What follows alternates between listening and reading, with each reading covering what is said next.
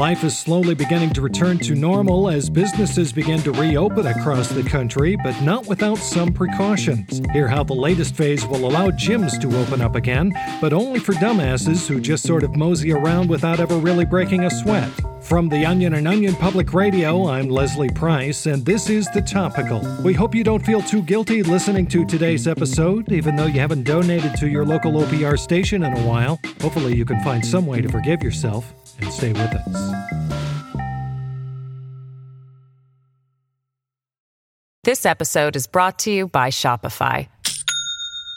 Do you have a point of sale system you can trust, or is it a real POS? You need Shopify for retail. From accepting payments to managing inventory, Shopify POS has everything you need to sell in person. Go to shopify.com/system all lowercase to take your retail business to the next level today. That's shopify.com/system. Many states around the country are beginning to lift social distancing restrictions on bars and restaurants, and now some gyms are back in business too. The Department of Health introduced new guidelines this week that would allow gyms to reopen, but only for pussies who just kind of diddle around and don't break a real sweat anyway. OPR reporter Alan Potts joins me now with the latest. Alan, welcome. Thanks, Leslie. So, Alan, tell us, how are these new guidelines taking effect? Gyms in a number of states are now reopening under the condition they reduce crowding by only admitting members who pose no threat of physically exerting themselves at all, as well as members who generally have no idea what the hell they're doing. Autumn Niemeyer, a representative from the Department of Health, explained more. A gym packed full of people working hard and breathing heavily is just another outbreak waiting to happen. Our hope is that we can reach a safe and happy medium by limiting gyms only to chicken shits who wander around the weight room like they're lost in a food court. Plus, it's not like they're going to be in the building for more than half an hour tops. So basically, gyms will be evaluating which patrons are pathetic enough to let in on a case by case basis. Temperature checks will help staff make sure no one's actually working out, but for the most part, Niemeyer says they should have no problem spotting them. They're the ones rolling around on an inflatable exercise ball, pretending to stretch while watching YouTube videos, maybe get one good squat in if they're feeling really motivated. You know the type. Huh, well, not all those things sound like what pussies do to me. Are there any other guidelines gyms can use other than just taking one glance at you and instantly knowing you don't belong? Well, at the end of the day, the gyms can only do so much to enforce this. It really all comes down to personal responsibility on the part of the gym goer. Uh, just because, say, you're too in shape to return to anytime fitness doesn't mean you're not welcome back at SoulCycle, where instead of asking someone how to adjust the bike seat, you just leave five minutes in by pretending to go to the bathroom. Yeah, sometimes sacrificing your favorite water bottle is worth it. Alan, even with the gym's capacity limited to their most helpless and hard to watch members, have operators considered the possibility that the virus could still spread through the sharing of equipment? Health officials have informed all gym operators that there's really no need to sanitize the equipment at all, since it's not like these pussies are going to touch the machines, let alone use them. And what about the risk of members breaching the six foot social distancing limits? Mm. If any of the patrons get too close to each other, the Department of Health advises gym owners to just send a trainer their way. Oh, yeah, that'll send them running. It's certainly going to be a long road back to normal, but this is something that people who like to sit on their asses while staring at themselves in the mirror are really excited about.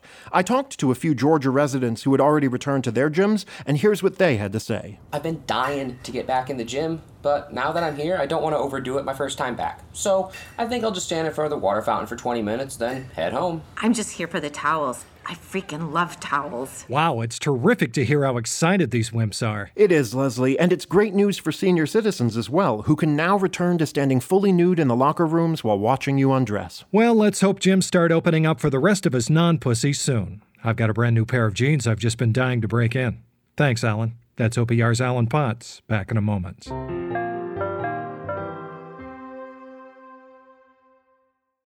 This episode is brought to you by Shopify. Do you have a point of sale system you can trust, or is it a real POS? You need Shopify for retail. From accepting payments to managing inventory, Shopify POS has everything you need to sell in person. Go to shopify.com/system all lowercase to take your retail business to the next level today. That's shopify.com/system. You know, technically, I don't get paid for all this extra news at the end of the show, but I do it anyway out of love for the craft and out of fear for what would happen if I ever spoke up to defend myself. I guess we'll never know. Here's what else you need to know today. The NYPD Police Union is apologizing today after a strong right hook that was intended for an officer's wife accidentally hit a peaceful protester. Union President Paul DiGiacomo has acknowledged that the punch was a mistake and that the NYPD and its officers are all committed to keeping violent outbursts off the streets and in their homes where they belong. And Facebook is looking to do its part in bringing people together using their platform. Mark Zuckerberg announced today he'll be hosting a virtual roundtable with a number of American hate groups to better understand how they work. Zuckerberg said he believes Facebook could learn a lot from groups like the Aryan Brotherhood and KKK and was hopeful this kind of outreach would be beneficial to all parties involved. And Facebook isn't the only company doing the right thing today.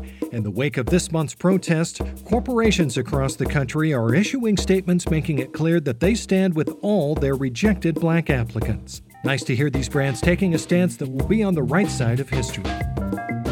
And that'll do it for the topical today. I'm Leslie Price. Make sure you keep tuning into the topical to stay up to date on all the day's top stories, and make sure you're still going outside at 7 p.m. every night to bang on your pots and pans and shout from your rooftops to honor and thank me for continuing to record this podcast in the face of a deadly pandemic.